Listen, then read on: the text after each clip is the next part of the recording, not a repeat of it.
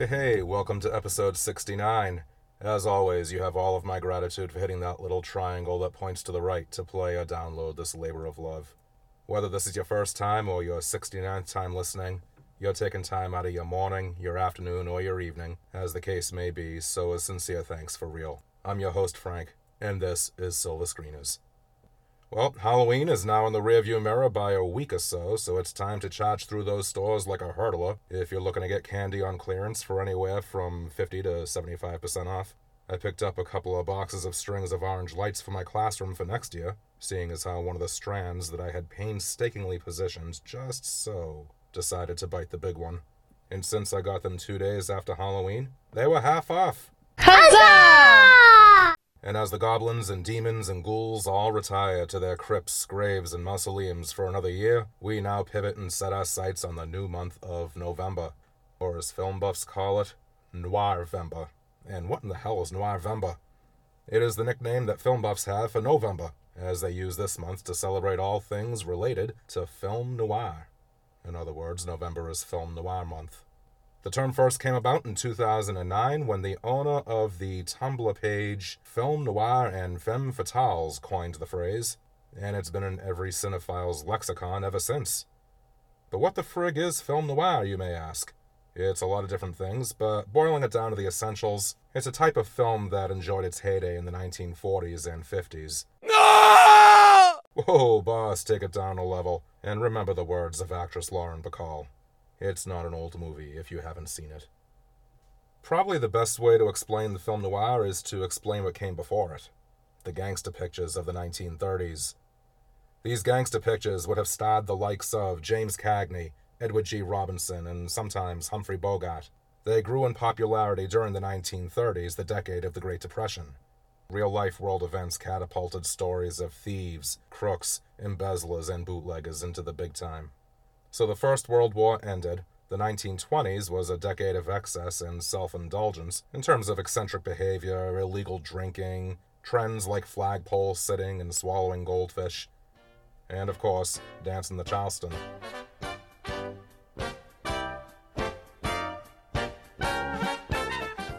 Which included legs flailing all over the place like a hyperactive toy poodle on mescaline. And then on Tuesday, October 29, 1929, the stock market crashed and brought about a worldwide economic depression that would last for over a decade. For the first year and a half, two years of the Depression, Prohibition was still in effect. It would not end until 1931. So, stories in newspapers about bootleggers, gamblers, prostitutes, tax evaders really captured the public's imagination. Film critic Leonard Maltin had this to say about how this spilled over into the movies. Quote, it was prohibition that really fueled gangsterism across the country because of the running of illegal liquor, and that, of course, fueled story writers. The 30s was a time when Hollywood wrote, shot, and released pictures in under a year, so the movies themselves were just about always immediately relevant when they premiered. Darryl Zanuck, the executive producer of Warner Brothers at the time, commented that, quote, they ripped the stories from the streets and put them on the screen, end quote. But it was more than the immediate relevance that popularized gangster pictures. Audiences also got vicarious thrills out of seeing big business and big government getting slapped in the face, metaphorically speaking, from these on screen bootleggers and lawbreakers. It was the idea of screwing over lawmakers and politicians and big business leaders and giving them the middle finger, also known as the cover image on your handy Massachusetts driving manual. Gangsters were risk takers who got results, it was a twisted version of the American dream. It wasn't it was not hard work and perseverance that got you success. It was wealth and power, and it didn't make a damn bit of difference how you got those two things in life, according to these characters in these pictures. It was an ass backwards rendition of the rags to riches mythology, if you think about it. Politicians and bankers failed America, so we're just going to take what you owe us, we're going to beat the system. Of course, with the censorship guidelines being what they were at the time, screenwriters had to be careful to come right out and say that these movies do not seek to glorify gangster activity, but to depict it as a societal ill that we all must be responsible for solving.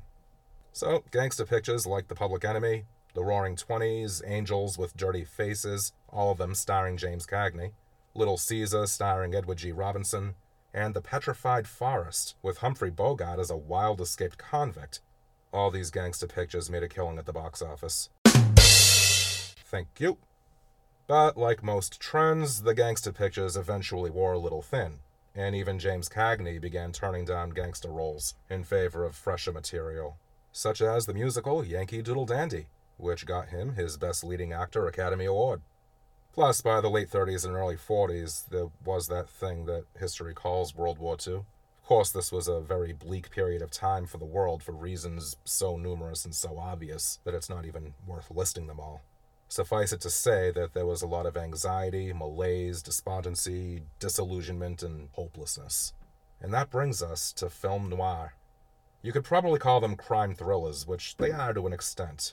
But these were different kinds of criminals. These weren't the career gangsters who worked their way up through the underground system to achieve some kind of cult status in their myopic worlds. Film noir was much darker, much bleaker, much more sardonic than the gangster pictures that came before it.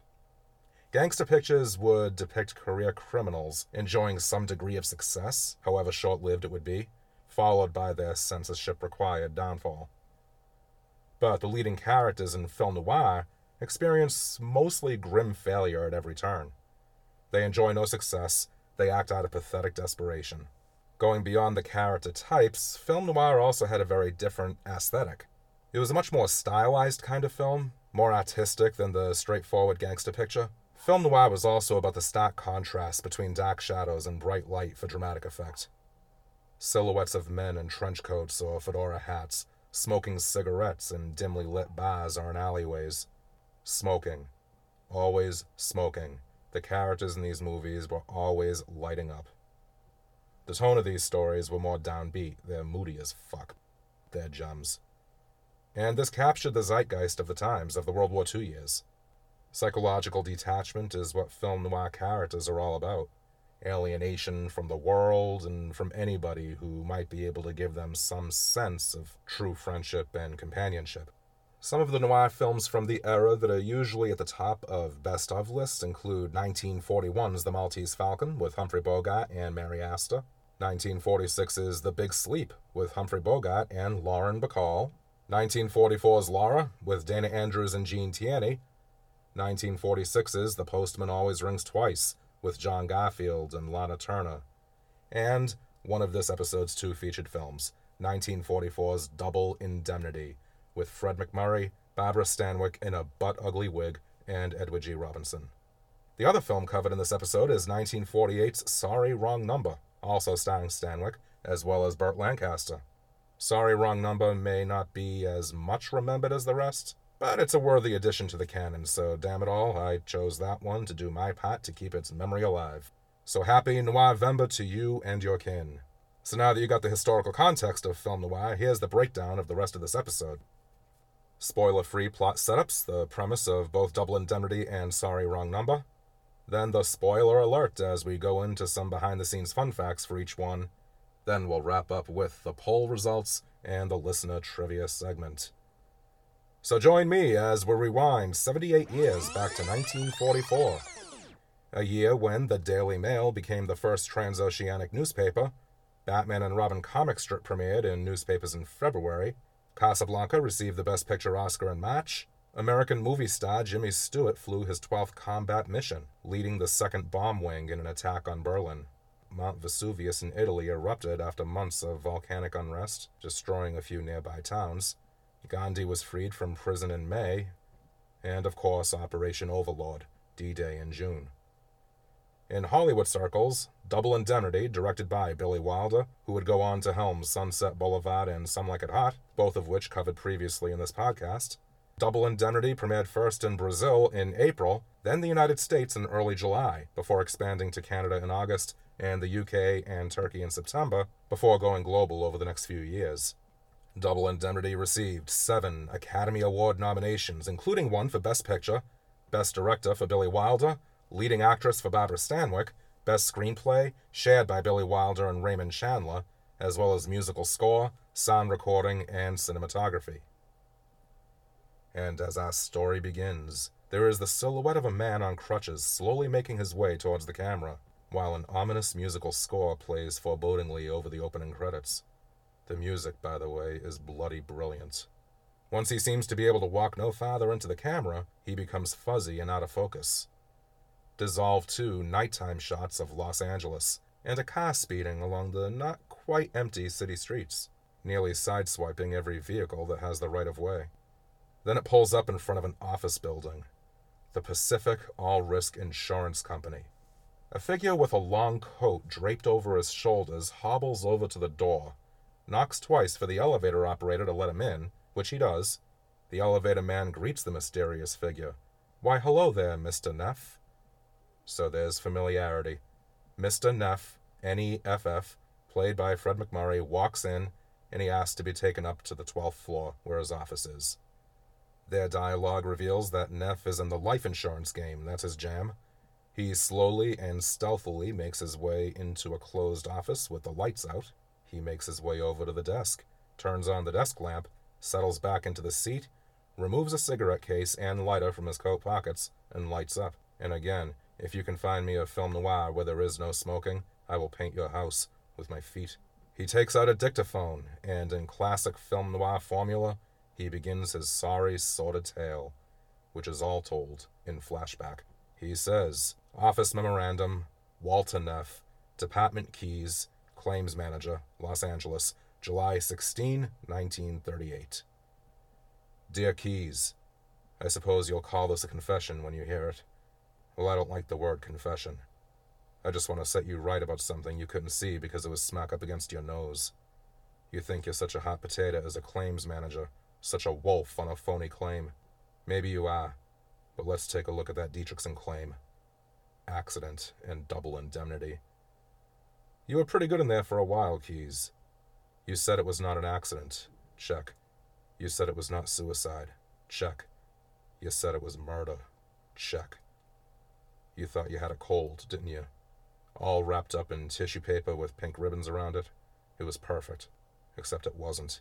Because you made one mistake, just one little mistake. When it came to picking the killer, you picked the wrong guy. You want to know who killed Dietrichson? Hold tight to that cheap cigar of yours, Keyes. I killed Dietrichson. Me, Walter Neff, insurance salesman. 35 years old, unmarried, no visible scars. Until a while ago, that is. Yes, I killed him. I killed him for money, and for a woman. And I didn't get the money, and I didn't get the woman. Pretty, isn't it? Now, this may sound like I just revealed every possible spoiler that exists for this film on planet Earth, but I didn't. This is very often a trait of film noir. To give the big reveal at the very beginning, more often than not as told by the male lead, the cynical, jaded anti hero, and the mystery lies in how did he get here? As well as a confusing sense of what the fuck is he talking about. The story unfolds throughout the film's running time, all in flashback with Walter Neff's voiceover narration as he continues recording his confession, or whatever he wants to call it if he doesn't like that word. He proceeds with, It all began last May. While strolling through the park one day, one day, all in the merry month of May. Okay, maybe it wasn't that innocuous, but Neff launches into his tale of sin and scandal. He drove over to a Spanish colonial home in Los Feliz that merry May day. At the door, he asks the maid if he can see Mr. Dietrichson. He's hoping to renew his auto insurance policy. He's let in, and at the top of the stairs, wearing nothing but a towel and a blonde wig that would make George Washington envious, is Mrs. Phyllis Dietrichson, played by Oscar nominee Barbara Stanwyck.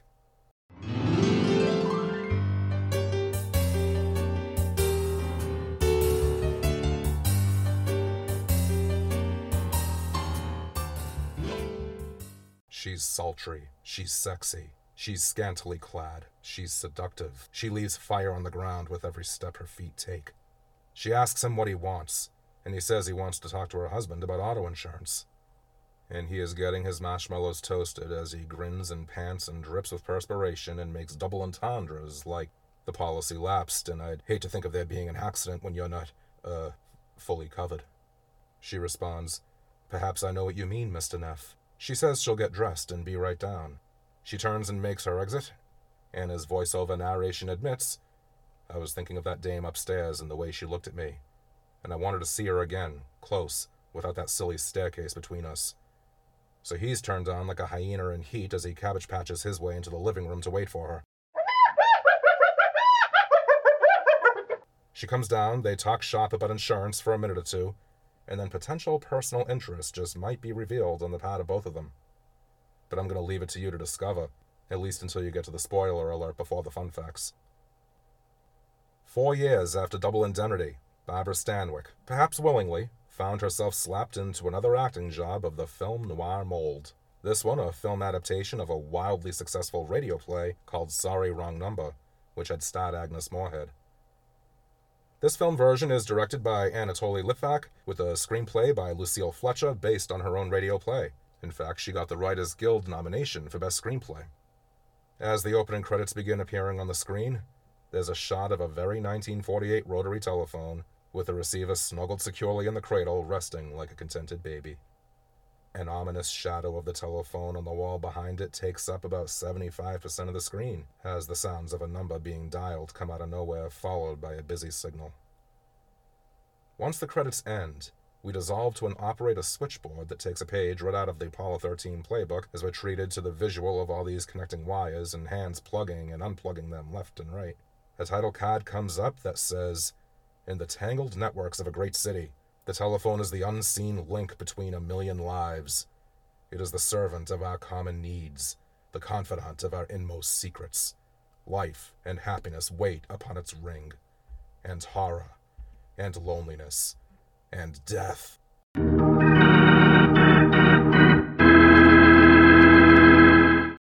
Which is bolded, italicized, and underlined. So after that melodramatic opening scroll, we dissolve to what else? A nighttime exterior shot of New York City, followed by a dissolve into the interior of an office, then to one office door in particular that says Henry J. Stevenson, Vice President, Private. Dissolve to the interior of his office, where a foreboding musical score imitates a busy signal as the camera slowly zooms in on the receiver of his telephone. It is off the hook and lying on his desk. Dissolve then to a very disgruntled, very demanding, very manipulative, and spoiled hypochondriac named Leona Stevenson, lying in bed and in full on Pamela Voorhees rage mode as she's yelling at the operator because she cannot reach her husband at his office. She snaps, I don't understand why the wire is busy. The office closes every day at 6 p.m. She reaches for cigarettes, which includes the camera passing by their wedding photo on her nightstand. In the photo, she looks like a plastic doll, and her husband, played by Burt Lancaster, looks like he's having his worst life for marrying her. She yells at the operator to try once more, but the operator screws up and crosses the wires.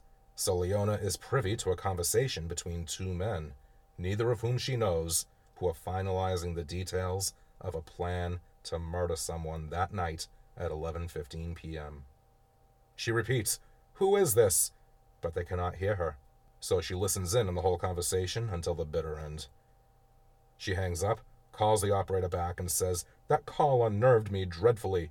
I'm home alone, and I'm an invalid, and those dreadful men. What number did you connect me to? And the operator is there like, Oh, let me connect you with the chief operator. So Leona's talking with the chief operator, and the camera brings us out of her room into the hallway, down the stairs, and to the front door, as her overheard dialogue tells us the whole story. She says, Operator, I'm an invalid and I've been trying to reach my husband's office. He should have been home hours and hours ago. I'm all alone tonight. My nurse has the night off because my husband had promised. As a matter of fact, he had sworn he'd be home by six o'clock. I don't know any of the neighbors, as we live permanently in Chicago. Well, it so happens that the couple I have working for me had some important date or other. I don't know, a movie, I suppose. They said it was promised them three weeks ago. You could have thought they at least would have checked with me before leaving, had some realization of my condition. But I've been ringing and ringing the bell for nearly an hour, hoping they'd come back or something, and there isn't a sound downstairs. Not a sound. After this tiresome tirade to a total stranger, said stranger, the chief operator, undoubtedly counting the minutes to when she can step out for a cigarette of her own, weakly says, Yes, madam. Then Leona rages on, not sounding the least bit frail or fatigued. So, as I say, when I keep getting the busy signal in my husband's office, I naturally dialed the operator and told her to try it, and she did. And then, out of a clear sky, I was cut into this ghastly conversation between two killers. And then, out of a clear sky, as Leona would say, she suddenly gets this look of self important satisfaction on her face, as she proclaims, like she's just been crowned, And now I'd like you to trace it for me at once. Imagine her shock then when the operator says, Well, madam, that depends on whether the Patties have stopped talking to each other. And Leona scolds, Well, of course they've stopped talking to each other by now. It was just a short call. They weren't exactly gossiping. The operator says, And what is your reason for having the call traced, madam? Reason? Do I have to have a reason when I overheard two murderers? Isn't it obvious? And then she pulls the gloves off for a new phase in this war with the operator who just wants her smoke. Now look here, my good woman. Ooh, fighting words. You probably don't understand, but a human being, a woman, is going to be killed. And with that, the camera swishes to the left to show us the view outside her bedroom window of a dreary New York City evening. Not even a fun little view of the Staten Island ferry. And she continues, and this murder's gonna take place tonight, do you hear me? Tonight at 11.15. Now isn't that a good enough reason? Quoth the operator. I don't quite understand, madam, but I would suggest that you turn this information over to the police. Leona loses her shit and yells, Oh, for heaven's sake, all this idiotic red tape. You just sit there and let people die. And with that patting shot, she slams the receiver down. Then she pulls the phone closer to her again, calls the operator, and asks to be connected to the police. Dissolve to the police station, where we see a pocket watch swinging back and forth in the voice of an officer, saying playfully, tick tock, tick tock. The camera pans to the right, where we see this adorable baby wearing a white dress and bonnet with an American flag in her clutches, sitting on the officer's desk. She reaches for the watch. He laughs and he gives it to her. The phone rings and he says to the baby, Hey, maybe that's your mom calling for you. But it's not her mom. It's Leona reporting what she heard. He listens to what she has to say, but he's distracted by the crying child. So she angrily says, All right, don't listen. Who cares? And bam goes the receiver. She wipes her face, pours herself some water, and through a series of revealing phone calls and flashbacks, we get more of the story. But while Leona repeatedly engages in hand to hand combat with her telephone receiver, let's put her on hold for some behind the scenes fun facts for both of today's films noir.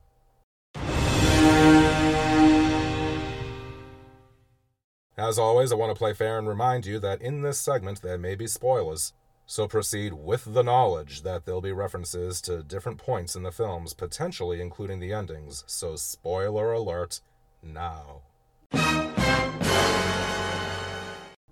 Let's begin with Double Indemnity. Number 5.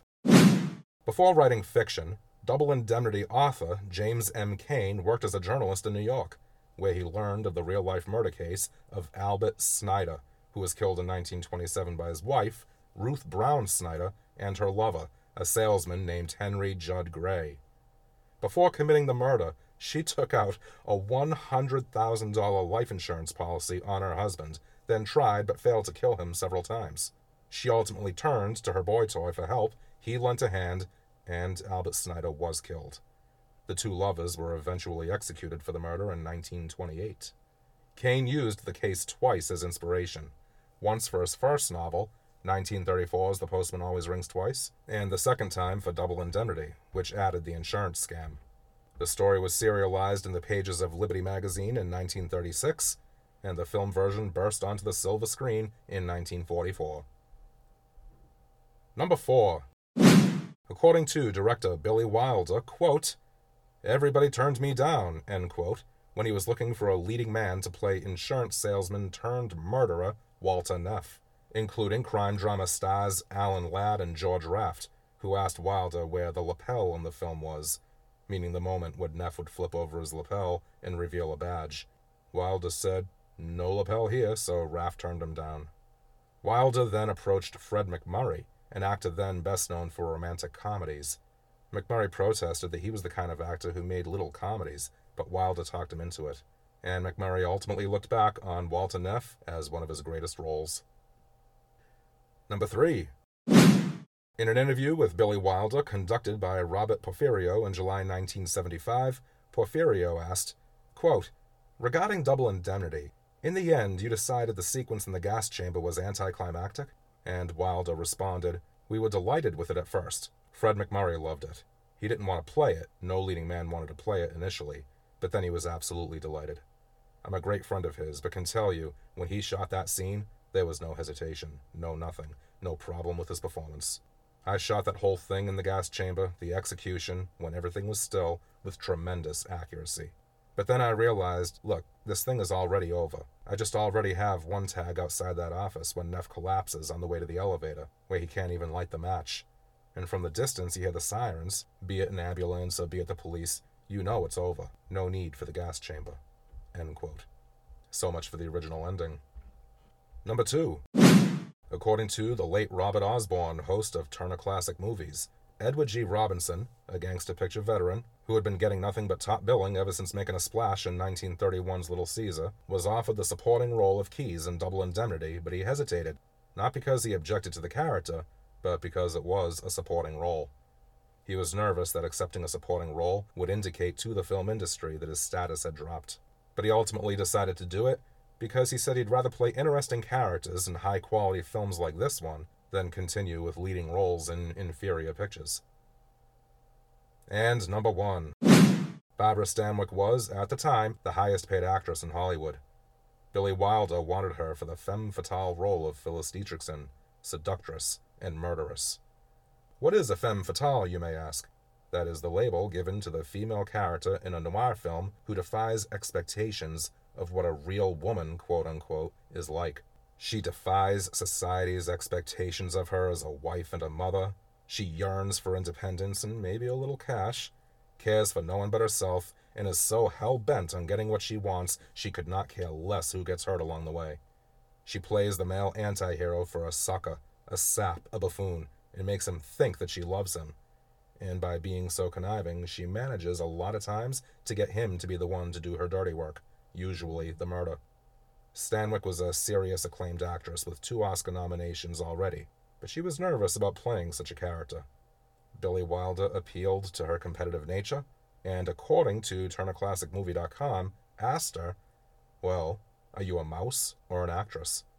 Stanwyck was there like them's fighting words, bitch, and she signed on to play the role, which got her her third Best Actress nomination.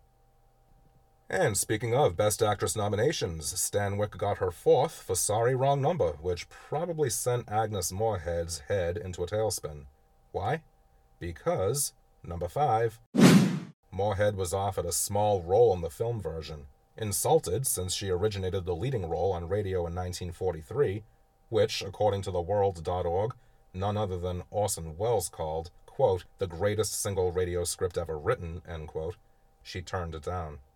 The radio play, voiced by Agnes Moorehead, was added to the National Recording Registry in 2015.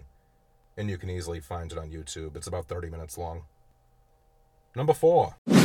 Barbara Stanwyck claimed that the terror she played in the bedroom scenes is actually what made her hair begin to prematurely gray. Well, we all have a story, don't we? Number 3. Stanwyck shot her scenes over an intense 12 day period. Since her character was mostly confined to her bed with only the company of a telephone, it presented a challenge for her. Anatoly Litvak, the director, she liked him, she trusted him. He asked her how she preferred to shoot her scenes, and she said, chronological order. She said doing this would help her build the terror of her character most effectively. Quote, I decided I'd prefer to jump in, bam, go, stay there, up, and try to sustain it all the way. End quote. Number two. If you're not familiar with a 1982 comedy starring Steve Martin called Dead Men Don't Wear Plaid, get thee to your viewing queue. It's a spoof of the film noir genre, and it includes clips from a lot of them, including this one. And number one. As for the subsequent work of cast and director, Litvak, the director, helmed that same year the drama The Snake Pit, which got Olivia de Havilland the Oscar for Best Leading Actress, and himself a Best Director nomination. As for Barbara Stanwyck and Burt Lancaster, the Lux Radio Theater broadcast a 60 minute long radio adaptation of Sorry Wrong Number on January 9, 1950, with Stanwyck and Lancaster both reprising their film roles.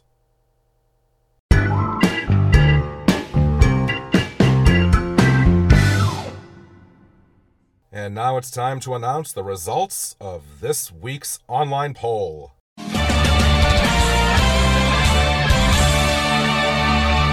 The question for this episode, number 69, asked you which is freakier?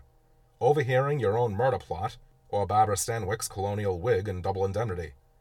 From the Facebook group Silver Screeners, an overwhelming 90% of the votes went to the murder plot, with only 10% of voters flipping their wig. But on Twitter, it was the opposite, with 75% of the vote going to the fake follicles and 25% for overhearing the plans for your own murder. But in aggregate, the overheard murder plot takes it. Big thanks to all voters. As I say every time, these polls are silly fun, all geared towards generating interest in each upcoming episode, so thank you for taking part in it. And don't forget to keep your eyes open on my socials for the next poll.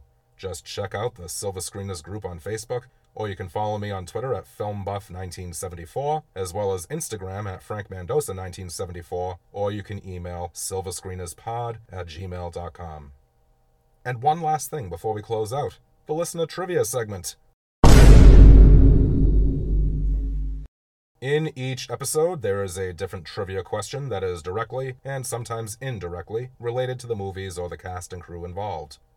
You're all invited to take part in it at any time. Please know, though, that I do like to err on the side of caution, so I do not announce both first and last names, just in case that would make anyone feel uncomfortable. So I only announce first name and last initial. Unless you tell me otherwise, then full names it is. You get a shout out and a movie related meme sent your way with a personalized greeting. And don't worry about timing, it does not matter what episode you're listening to, however far back, however recent. Answer any trivia question from any episode at any time. You will get your meme and your shout out. And if you're a creator of anything from music to podcasts, websites, YouTube series, brownies, I'm always happy to give you a no strings attached plug because, as I say each time, people help people, and that's that.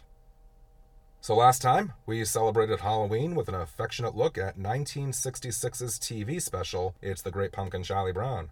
And the question was When Linus and Sally are waiting in the pumpkin patch throughout Halloween night, which Peanuts character plays a mean trick on them and pretends to be the Great Pumpkin? Was it Lucy, Violet, or Snoopy? And the answer is. That bastard beagle himself, Snoopy! A movie themed meme with a personalized greeting is on its way to the following in no particular order. Megan Q, who sarcastically, I assume sarcastically, said, Spike, Snoopy's twin brother. Great hearing from you, Megan. Hope you enjoyed, and play again anytime you like. The one, the only, Mary C., a longtime regular listener and trivia player. Mary, you rock. Thank you as always, and have a happy Noirvember. And joining Mary in the trivia royalty circle is from Italy, DJ Nick from the Gold Standard Oscars podcast, who offers this additional information. In Italy, the title of the special was apparently Waiting for the Great Watermelon, and it first aired in April, not October, since at the time, he says, no one heard of Halloween over there since it began as a very American holiday. Well, nothing like a big ass watermelon to welcome the springtime. And my buddy Chris from the podcast The Movie Psycho dropped my jaw when he said, I'm 95% sure it was Snoopy that pulled the prank, but I'm not a big Charlie fan, so I'm going on memory. Chris, I'm sorry, not a Peanuts fan? And I thought it was unbelievable that you didn't like Knives Out. I'll forgive you. There's also the legend Liz M., my sister in law, who kicks ass eight ways from Sunday. Congrats are in order for you, sis. A new member of the Trivia Conqueror Circle is Keith V., who nailed it on his very first question, as did a second new player, Tamina P. Thanks to both of you for playing and also to someone on Instagram with the account name Madtown Scampa, who has a number of Charlie Brown parody comics posted. A big thank you to everyone, as you are all sincerely appreciated. Whether or not you're a podcaster yourself, you're the ones keeping this trivia segment alive and well. Keep your eyes open for those memes, and to anyone else kind enough to be listening, please do not hesitate to join in anytime. Nothing to lose and a shout out and cool meme to gain. And go ahead and begin with this episode's question. Why the hell not? The film noir genre had its time in the spotlight during the immediate and post World War II years, but its characteristics and tropes have resurfaced a few times over the decades since. Notably, in What 1997 Los Angeles set noirish thriller, directed and co written by Curtis Hanson, based on the James Ellroy novel, and starring Russell Crowe, Guy Pearce, Danny DeVito, James Cromwell, and Kim Basinger in the role that got her the Best Supporting Actress Oscar. Send in your answers. And as always, if you have any follow up questions or have any comments on anything from today's episode or any episode that you've listened to, hit me up on my socials. Once again, that's FilmBuff1974 on Twitter, the film group Silver Screeners on Facebook, Frank Mendoza 1974 on Instagram, or simply email silverscreenerspod at gmail.com. And that brings episode 69 to a close. Big thanks once again for listening. Be sure to hit that subscribe button if you haven't already. Please feel free to give Silver Screeners a rating on Apple, iTunes, or wherever you listen to your podcasts. It does help to boost the show's visibility in these platforms, which only means that more people can find it. So I will catch you next time. My name is Frank, wishing you good health, good autumn weather, and good movies. And until next time, keep on screening. And I leave you now with the soothing sounds of Barbara Stanwyck desperately calling the operator to get the police, only to cross wires this time with the customer service line of her double indemnity life insurance agent.